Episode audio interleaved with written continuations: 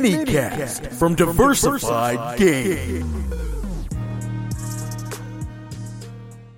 Hi, my name is Karen Walker. I'm an executive consultant and coach. I work with CEOs and senior leaders on growing their organizations, focusing on the internal strategies to support their external growth.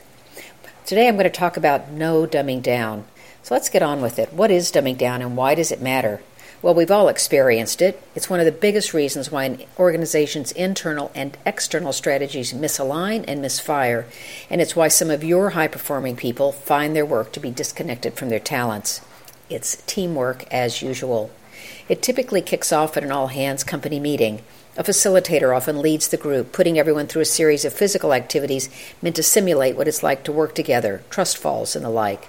You might get t shirts, hats, and mugs, and people leave thinking maybe this time we can get things done together, and everybody really tries.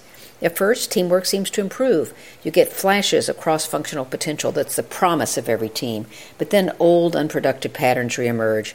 Office politics come into play. Conflicts arise and aren't managed People stop making decisions, and soon your employees stop talking and sharing information.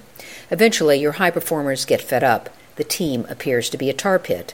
For all their talents, your employees may lack the skills to work together in a group setting. Dumbing down is insidious, like a corporate virus.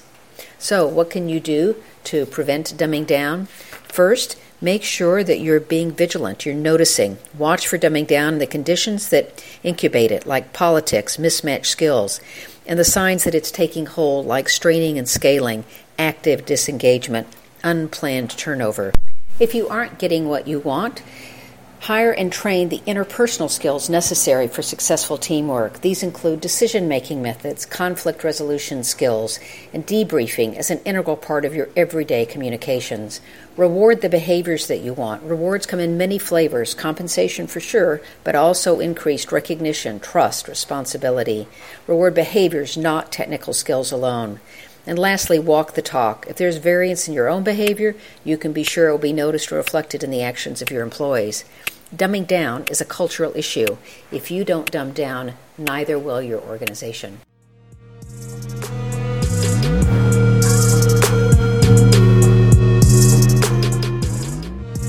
Think you have under three minutes of good stuff to share with the world? Then submit for 2 Minute Drill at 2minutedrill.diversifiedgame.com.